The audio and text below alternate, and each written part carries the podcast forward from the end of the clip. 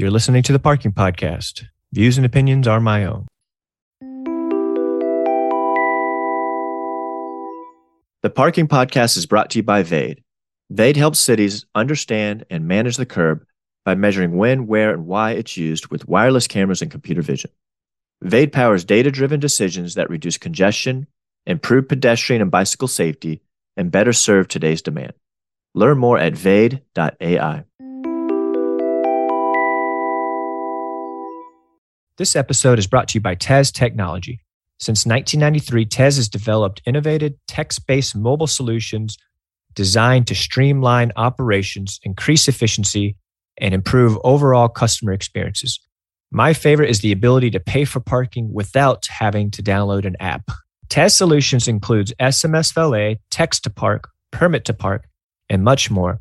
I think every organization or city or university should be adding Tez to their payment options arsenal. Learn more about Tez at tezhq.com.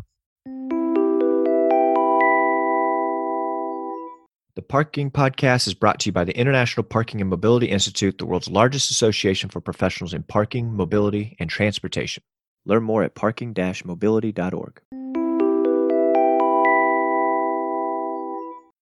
Welcome back to another episode of the Parking Podcast. With us today is Dave Onorato, Executive Director of Pittsburgh Parking Authority. How are you doing today, Dave? I'm doing great. How about you? I'm good, man. You've Thank, been. thank, uh, oh, I just want to say thank you for uh, having me on your podcast. Oh yeah, you've been a, a popular request. So Gary Means was the latest. Uh, IPMI has wanted me to have you on it, so I'm so happy that we got the mic to you and Gwen, and we could talk all things Pittsburgh. That sounds good and interesting. yeah, I think so. So, um, yeah, like like I said with IPMI, you've skyrocketed onto the scene in recent years. You were chairman of the board at IPMI. Before that, I remember years ago reading in the magazines about the, you know, the first major city to go, or maybe city, period, in North America to go exclusive pay by plate. Um, we'll talk about that in a second, but take us back to the beginning. Have you is Pittsburgh parking all you've done in parking your whole career? Did you work for different parking before that? Tell us how you got into parking. Well, I guess like most people, I'm just lucky I fell into it. I had uh, 15 years before I entered the parking industry up at the City of Pittsburgh Finance Department. And uh, an opportunity was uh, vacant in the finance department at the parking authority. And someone asked me if I'd be interested in moving down to uh, here. And, you know, I thought about it and said, that sounds like a decent move. Uh, how hard can parking be? From there, I realized parking's more than just uh, simply parking cars.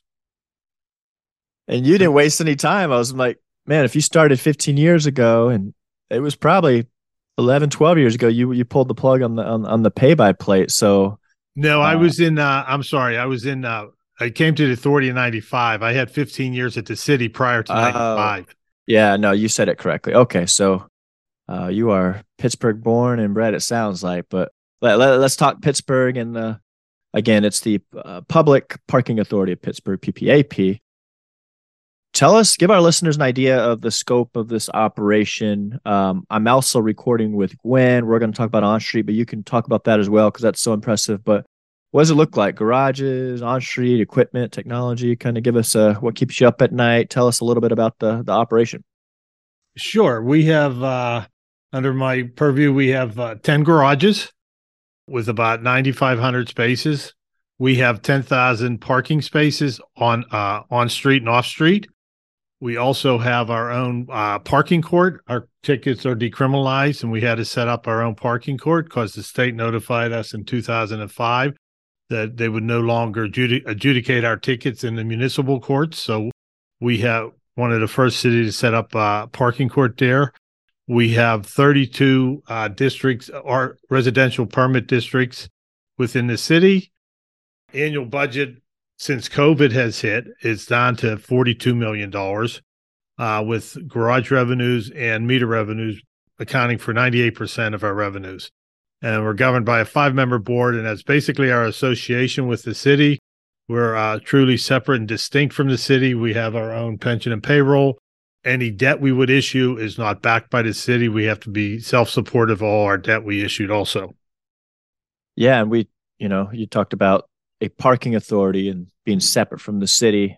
But in addition to that, you know, a lot of cities have been they outsource some or all of the parking management, or they've been privatizing, leasing out the parking assets. I think you guys are even maybe looked at that, or you've looked at over the years, but you've kept it in house. So, can you talk a little bit about maybe the sh- strengths and weaknesses of, of running it in house, or what you guys found and why you've been so successful while keeping it in house?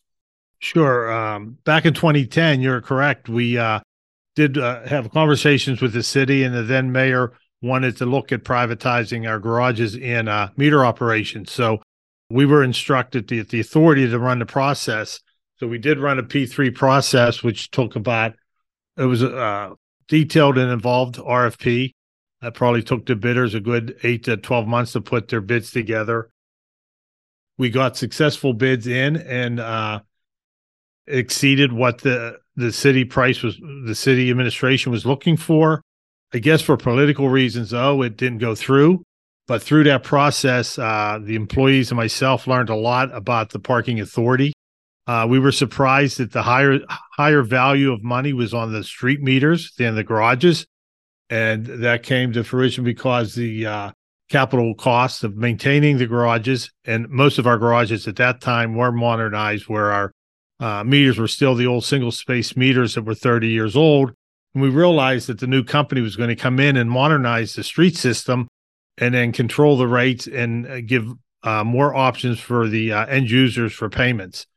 Uh, once the project was declined by our city council, we looked internally and said, you know, we've just been given a blueprint of how mm. the uh, private operators work. So we should now take advantage of this and roll out our own parking uh, upgrades to the street meters and that's when we decided to move forward with the uh, RFP to upgrade our streets.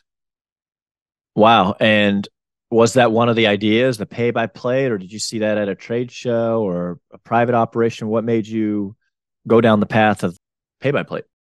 Uh, actually, our system was very antiquated and need updated. We had uh, meetings with the public, and they were looking for two things. Uh, they wanted another option to pay other than coins, and they didn't want to return to the car once they were at a meter to put a receipt in the car. Oh yeah, on the dashboard. So we at first weren't looking for pay by plate. We did the RFP looking for pay by plate, pay by space, and we received uh, ten successful bids on that. And through the interview process and working with our consultant, I kept hearing about pay by plate, and it was more interesting and interesting. So the companies we brought in to interview, we started asking them about it too during the interview, and they all had it. So we met internally again and decided to reject all bids and go out and do strictly pay by plate. The optimal reason was technology was ever changing so fa- quickly changing on a month to month, year to year basis. I didn't want to spend a capital, a large capital outlay and the system be outdated in two to three years. Uh, we knew it was a risk going in. Like you said, we were the first U.S. city to introduce pay by plate as a fully operated uh, municipality. We checked uh, with our consultants. There were several uh, uh European uh, cities that were doing it, and it was successful. Uh, Miami did it, I believe, on a partial pilot program, but didn't follow through with it at the end for whatever reason.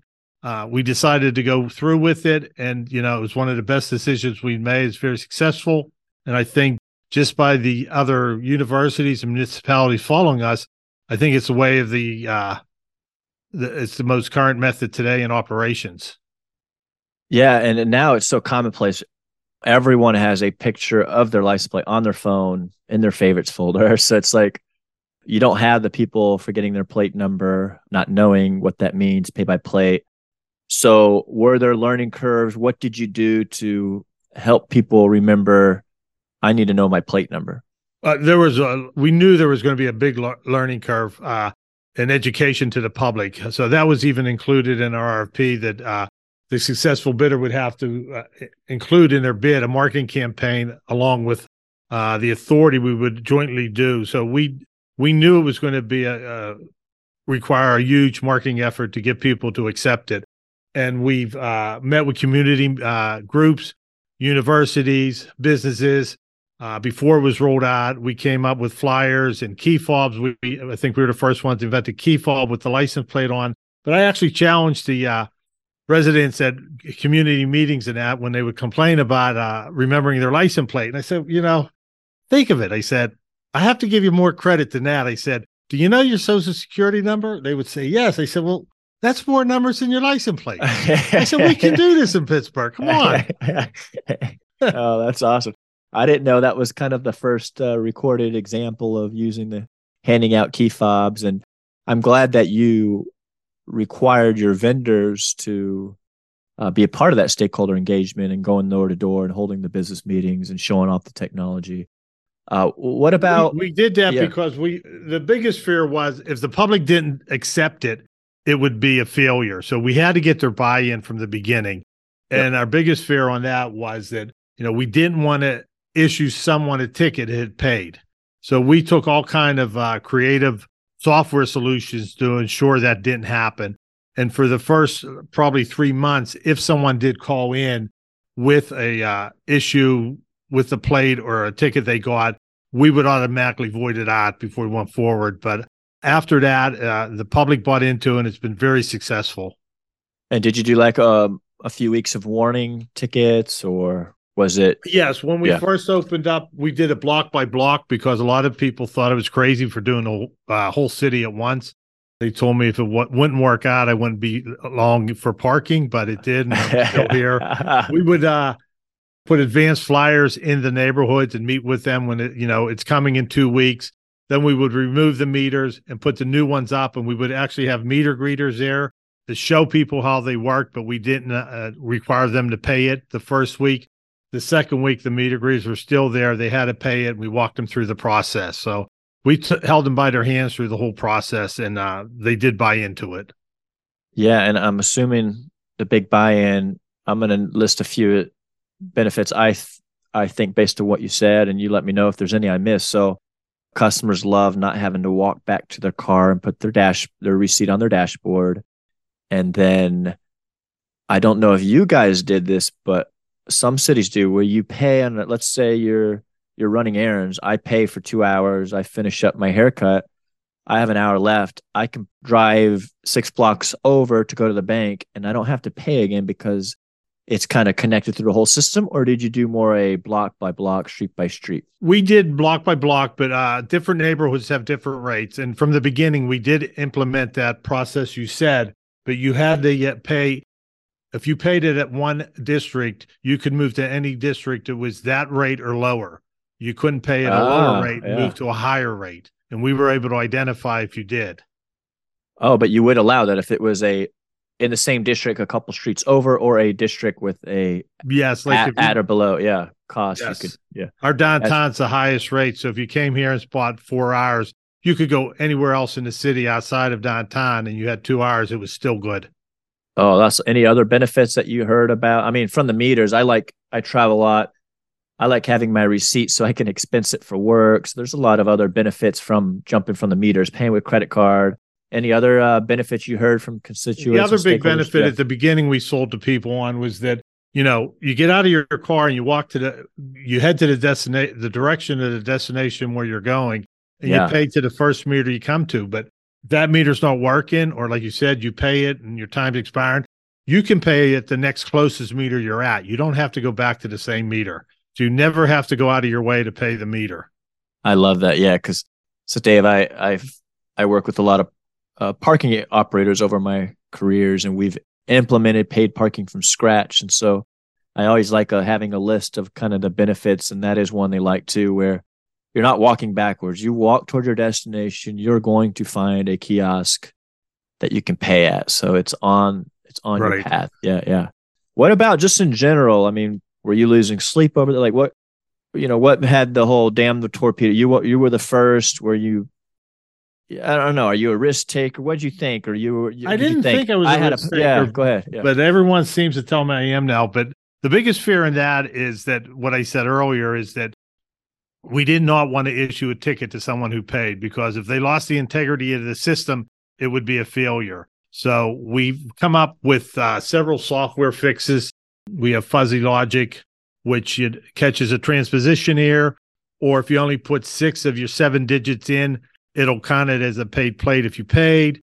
if you transpose uh, uh, letters and numbers, we'll catch that. Uh, latency issues with the meters.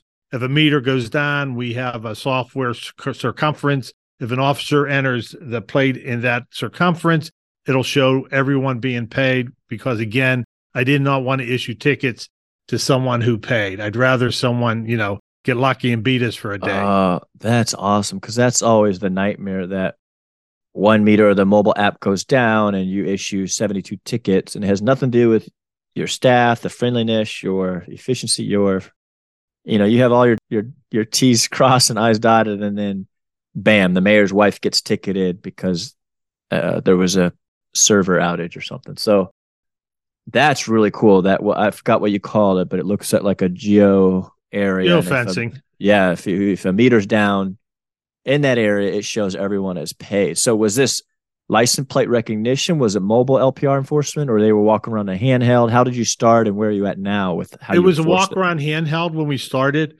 Uh, yep. A year later, we implemented the LPRs, the license plate recognition uh, mobile on the vehicles, and then uh, three, four years later, we did the uh, LPR on the handhelds also. And then in 2015, we introduced the first pay our first phone app and it was very successful. And in 2018 or 2019, we introduced uh, three more. So currently we have four phone apps along with the meters, and it was a very easy sell. Now we were pitching to people if you don't want to remember your plate no more, just set, download the app and put it in once. And you don't uh, have to yeah. no more. I love it. Eh, so are you uh, quote unquote mobile app because you're using four different apps, or are they different apps for different districts, or are you a true kind of mobile app city? True mobile map city where whatever you're in, you have your choice of any of the four. Oh, wow. That's really impressive. You might have been one of the early adopters of that as well. We were up there in the first few cities that did it. Yes. Wow, man, Dave, that's impressive. And another one I saw recently in a press release was Automotus. I saw, I'm not sure the whole extent, but it looked like they were doing some kind of smart loading zone pilot and again, that could be pretty trailblazing. Can you talk about what they're doing and uh, what your vision is for that? Yes, we entered in. Uh, well, actually, the city of Pittsburgh was granted, uh, received a grant from uh, Automotus uh, of hundred thousand dollars, and later it was expanded. And uh, once they received a grant, they knocked on our door and said, "You know, Parking Authority, we need you to run this operation because it's not in our purview." So uh, we looked at it and we thought it was a good idea too. So we're we're actually trying to align parking and loading policies with real time data. We wanted to decrease the emissions and unnecessary idling and circling of vehicles around the blocks. So we were trying to uh, stop the double parking, and it's mostly for the uh, uh, larger vehicles for deliveries and that. And we it's working out. The data we're receiving from it is very useful and uh, very impressive from Automotus.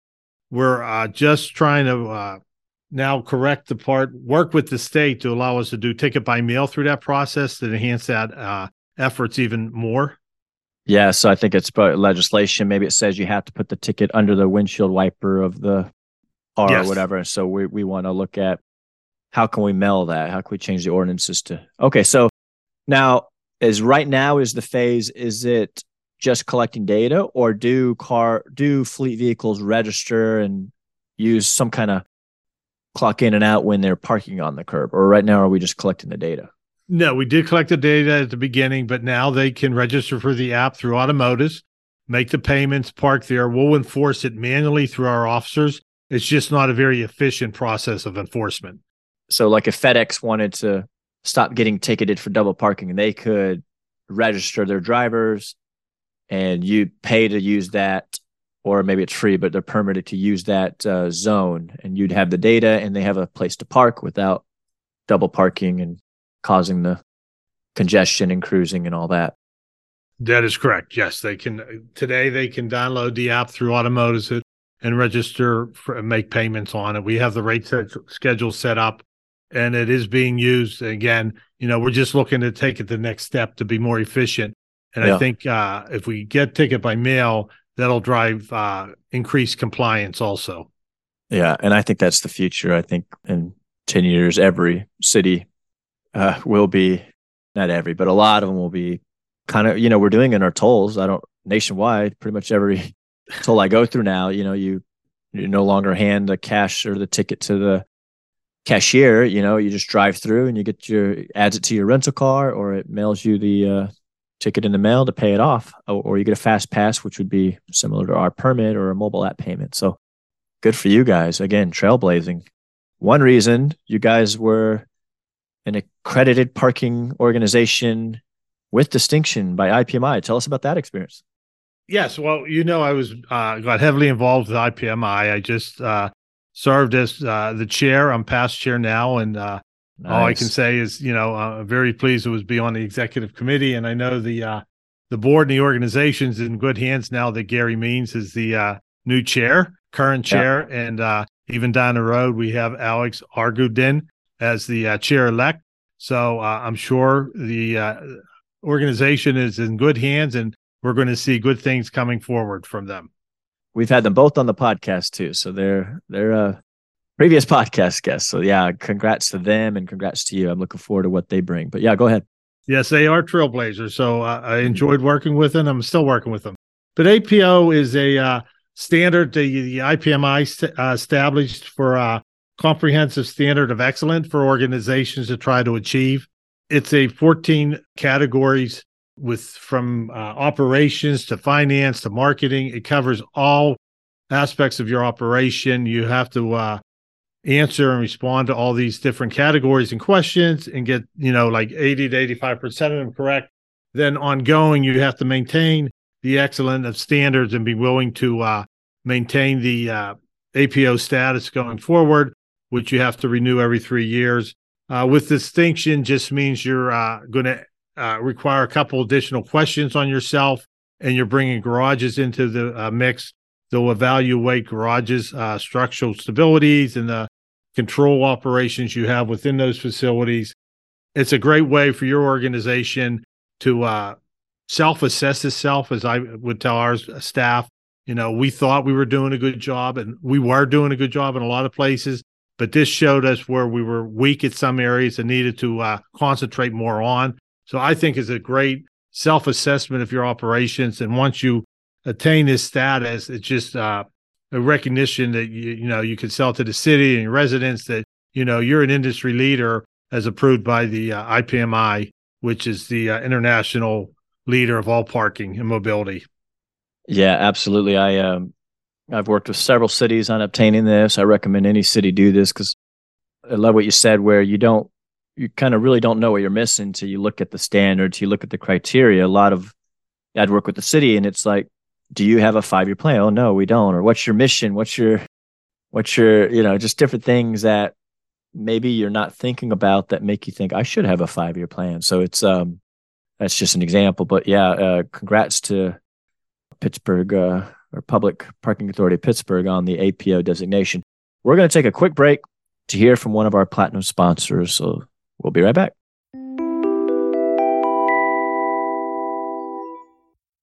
This episode is brought to you by Parker Technology, the customer experience solution of choice in the parking industry. Parker's solution puts a virtual ambassador in every lane to help parking guests pay and get on their way in under a minute. Parker helps capture revenue, provides better customer service, enables your staff to focus on other on site tasks, and keeps traffic moving, all according to your business rules. With the Parker solution, you'll also enjoy access to real-time call data and recordings. Learn more at helpmeparker.com slash parking podcasts.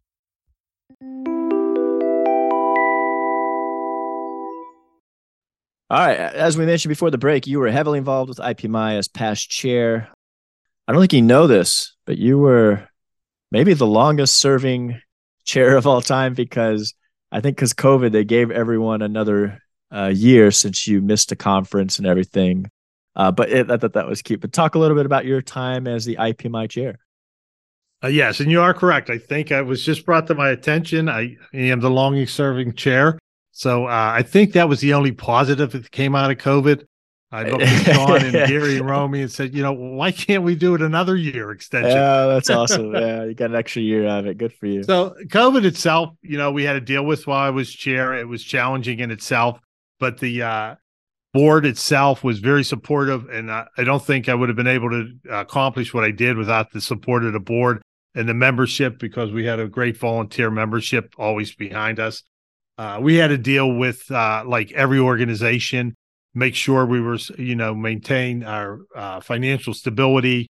And while we, you know, made the decision, tough decisions like everyone did, canceling the conference, we had a uh, our main objective was to make sure our membership stayed connected too during the COVID.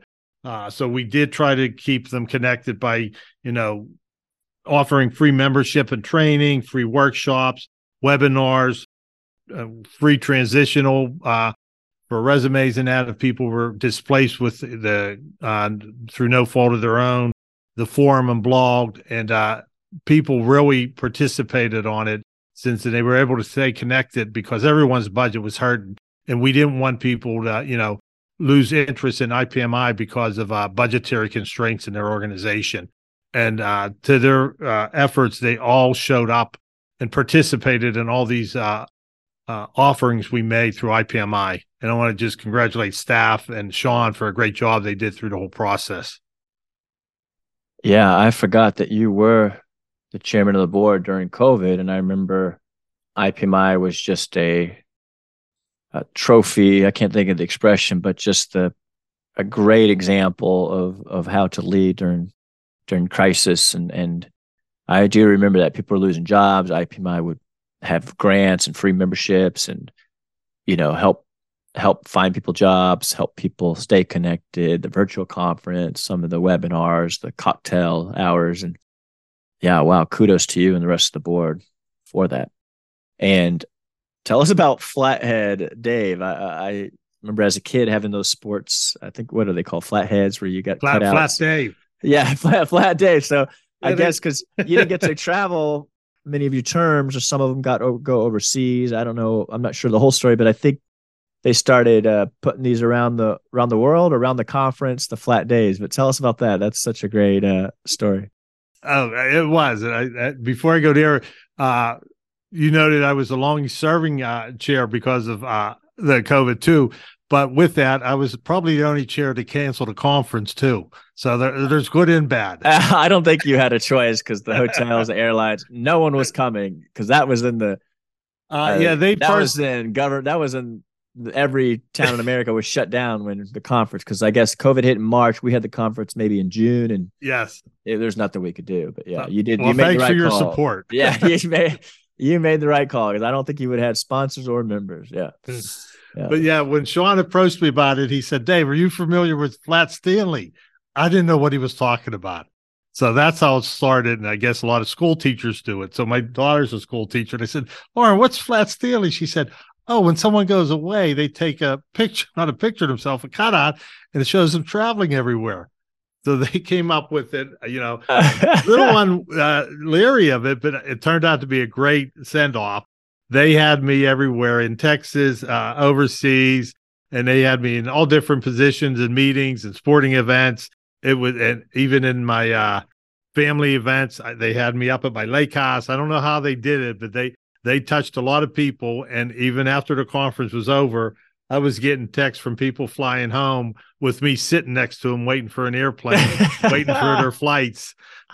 oh man, they should do that for everyone now. That's so cool. And I'm so I remember seeing the cutouts. I thought it was like you know those sports they call them flat something, but I know I didn't know it was flat Stanley. I know that I have two little kids, and I remember flat Stanley. We mailed it to aunts and uncles that live in mm-hmm. South Dakota, and we we had pictures around the around the country for my kids' school project. So Oh, that makes it even more special and funny to me now. That's great. That's great. I remember seeing those everywhere. I wish I had one from my office though, so I can think about being a trailblazer every day like Dave on and another thing about IPMI, I believe you also have your CAP. So tell us about um, I serve. I know you, Gwen, your your director of On Street there in Pittsburgh, is on the CAP board with me. Uh, so I know it's important to your organization. But tell us about CAP and why it was important to you.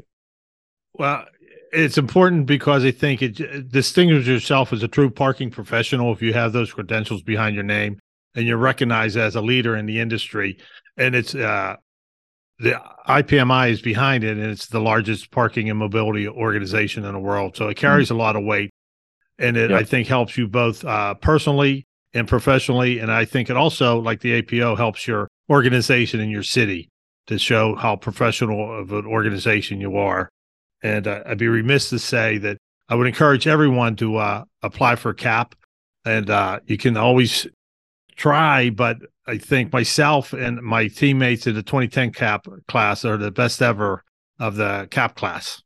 Oh, brother. Oh, no. Is this Gary's class or this is a. a this is this Gary's is, class. Yeah. Oh, man. yeah. I know Gary's going to be commenting in, in the notes when this is on social media, but here we go. Uh, I'm sure I'm not, I'm not sure it. it's I'm a sure. fact because I had a pretty impressive class as well, but we'll have to. Man, I'm going to create. I'm going to spend all my life savings on creating a, uh, some kind of smart dashboard that analyzes different caps from each class to prove who's the greatest cap class of all time. So that's going to be coming soon. That's great. So you want to validate our class? Thank you. uh, it is a great class, though. So, but no, as a past chair myself of the CAP board, thanks for the kind words on CAP. And you guys on the board do a lot of great work. Thank you. No, we appreciate it. And just so you know, as you know, Gwen is a rock star in the CAP uh, board as well. Yes, and I, I would say I agree with that because none of the success here at the parking authority that I receive or the parking authority receives would not be attainable without the staff I have. I've been very fortunate both to have a great staff here in Pittsburgh and a great board with the IPMI. No, absolutely. A lot going on. How can listeners follow along or keep up with uh, what's going on at the Public Parking Authority of Pittsburgh? Uh, they can visit our new website we just launched about uh, two months ago, we used to be under the city's website. And again, we were informed that they would no longer host our website. So we went out and uh, we developed our own through a bid. And uh, we have all, we updated it. We have all our information out there. We have our board meeting notes. We have RFPs out there, how to do business with the authority, what we're about, how we were created. So I would just welcome everyone to look at our new website. And I will put that website in the show notes. So, Dave, when you're not parking cars for the city of Pittsburgh, what do you like to do for fun? And I hear you're a big Dallas Cowboys fan. Is that true? yeah, because they always let us beat them in the Super Bowl. uh, so I'm assuming you're a Pittsburgh or Phil- I'm black and gold all the way through. As you noted at the beginning, I was born and raised in the city of Pittsburgh. Actually, yeah. never left the city limits. A true sports fan. Will uh, enjoy all their activities, all three major sports. I enjoy golfing too. I just picked that up as I became more involved with uh, IPMI. It's just a good activity and way to get to, to uh, socialize and just you know meet people in a different setting that you're normally used to seeing with. And uh, also, I enjoy a lot of time at our lake house. It's only about an hour and a half away from my house in Pittsburgh, so every weekend it feels like we're going on vacation when we, you know, just getting away for the weekend. Oh, I love it. Hopefully, you can um, disconnect, maybe go through a technology uh, detox because I'm I'm getting to that point where I'm starting to love Sunday as I try to not be on my phone and just you know rest and get ready for the for the new week. So I was going to say you love Sundays because you have work Monday. Most people like Sundays. uh, no, no, just a way to disconnect. So, uh, man, Dave, thank you so much for uh, joining the podcast. Thank you for your service and leadership with IPMI, especially through COVID.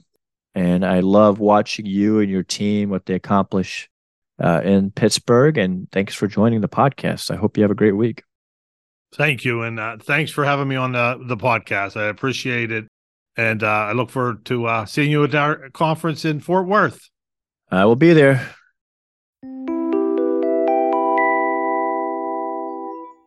This episode is brought to you by Risetek. Risetek's Verge data analytics and reporting platform delivers a powerful management solution with integration to your existing technologies. I've actually seen this and it's pretty cool. I hope you check it out. Learn why some of the largest cities in the United States, such as New York City, are using Risetek to solve their parking and transportation challenges at risetekglobal.com forward slash parking podcast.